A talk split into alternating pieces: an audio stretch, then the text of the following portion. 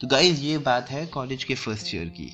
तो कॉलेज के first year की बात है, नई साल की नई शुरुआत है कॉलेज बहुत दूर था, पर नई वाली बाइक भी अपने साथ है।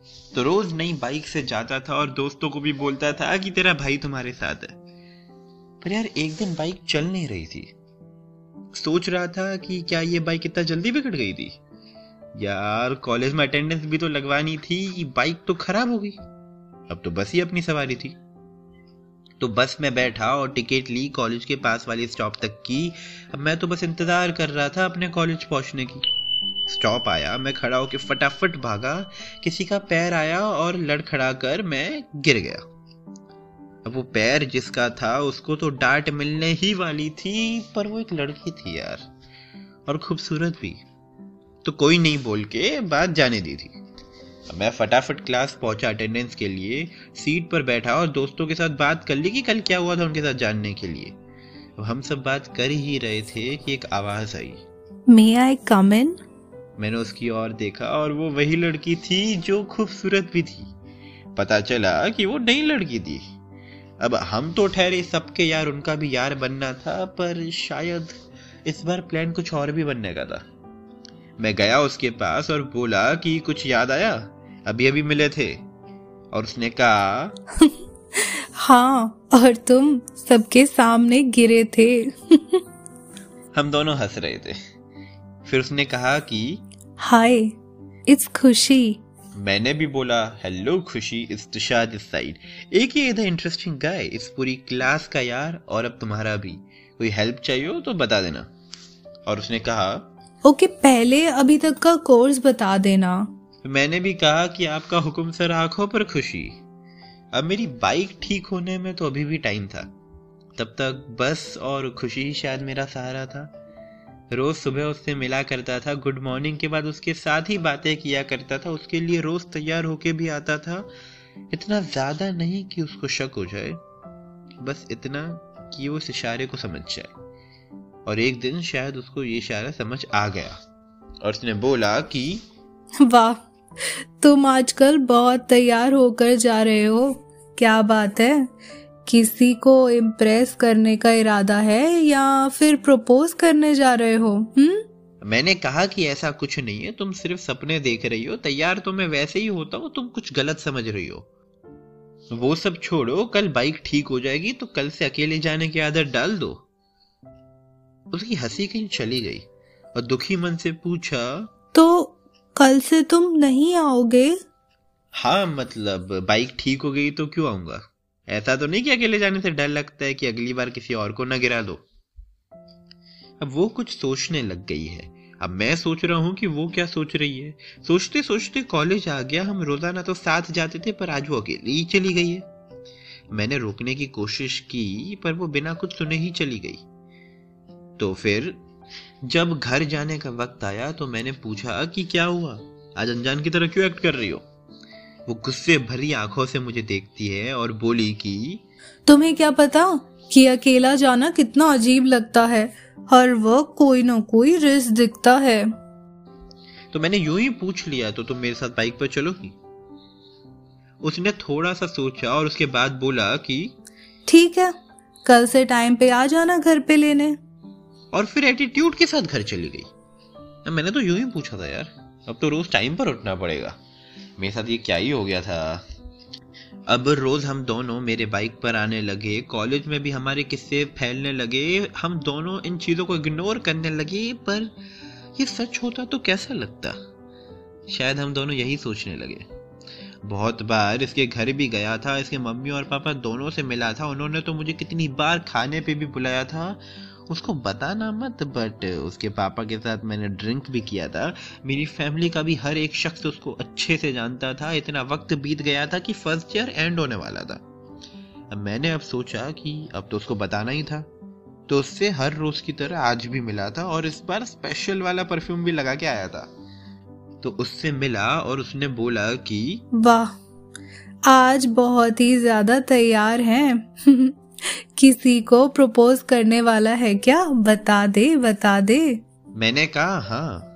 उसने एक्साइटेड होके फिर पूछा What द हेल जल्दी बता कि कौन है वो? बदकिस्मत। मैंने बाइक साइड में रोकी और बोला कि वो तू ही है पगली। आई लव यू खुशी। उसके तो जैसे होश ही उड़ गए जैसे कोई भूत देख लिया। पर फिर वो बोली कि थोड़े टाइम में जवाब दूँगी। अम, शायद ये प्यार सच्चा होना हो। मैंने ये सुना और कहा आपका हुक्म सर आँखों पर खुशी। फिर बाइक पर बैठे और कॉलेज गए। घर जाते वक्त मैंने उससे यूँ ही पूछा कि आखिर कितना इंतज़ार कराने का इरादा है? अब ज़्यादा नहीं बस फ़र्स्ट ईयर के एग्ज़ाम्स खत्म हो जाने तक फिर धीरे से उसने अपना हाथ लिया और मेरे कंधे पर रखा। बड़ा ही प्यारा माहौल था। हम जा ही रहे थे कि सामने स्पीड ब्रेकर आ गया था। मैंने ज़ोर से ब्रेक लगाया था। उसने मुझे कसकर पकड़ लिया था और फिर गुस्से में चिल्लाई। तुम ठीक से नहीं चला सकते। पता है कितना डर गई थी। और मैंने फटाफट सॉरी कहा और बाइक शुरू कर दी थी। मेरे तो कानों को उसके ताने सुन के ही ठंडक मिल गई थी। उसको घर पर छोड़ा और अपने घर गया था। फाइनली ऐसा एक वक्त मिला था जिसमें मैं सिर्फ़ उसके बारे में सोच रहा था और मैं थोड़ा समझदार भी था तो वो अगर ना कहेगी तो उसके लिए भी रेडी था। आखिर हमारा यारा ना थोड़ी तोड़ना था। यही सब सोचते सोचते वक्त बीत गया था। आखिरी एग्ज़ाम आई और अब उसके जवाब का इंतज़ार था। एग्ज़ाम फटाफट लिखी और उससे मिला था और हमेशा की तरह सीधा पॉइंट पर आया था। जवाब क्या सोचा? उससे पूछा था। उसने कहा कि बाइक निकालो बताती हूँ तेरा प्यार सच्चा है या नहीं वो भी समझाती हूँ। मैंने बाइक निकाली और हम बैठे और मैंने बोला चलो अब तो बताओ। तो उसने शुरुआत की एक सवाल के साथ। तो उसने शुरुआत की एक सवाल के साथ what is the meaning of love तेरे लिए प्यार का क्या मतलब है तुषार? मैं दो मिनट के लिए सोच में चला गया। फिर मैंने जवाब दिया कि जिसकी तुम्हें फ़िक्र हो या जिसको देखने का मन रोज हो। जिसकी तुम्हें फ़िक्र हो या जिसको देखने का मन रोज हो, जिसको छोड़ने का तुम्हें ना कोई अफसोस हो, ना ही खुशी हो, ना ही वो क्रोध हो।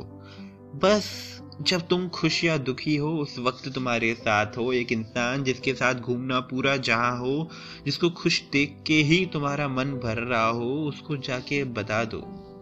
शायद वही तुम्हारा प्यार हो। अब जवाब सुन के उसने कहा वाह शायर साहब वाह।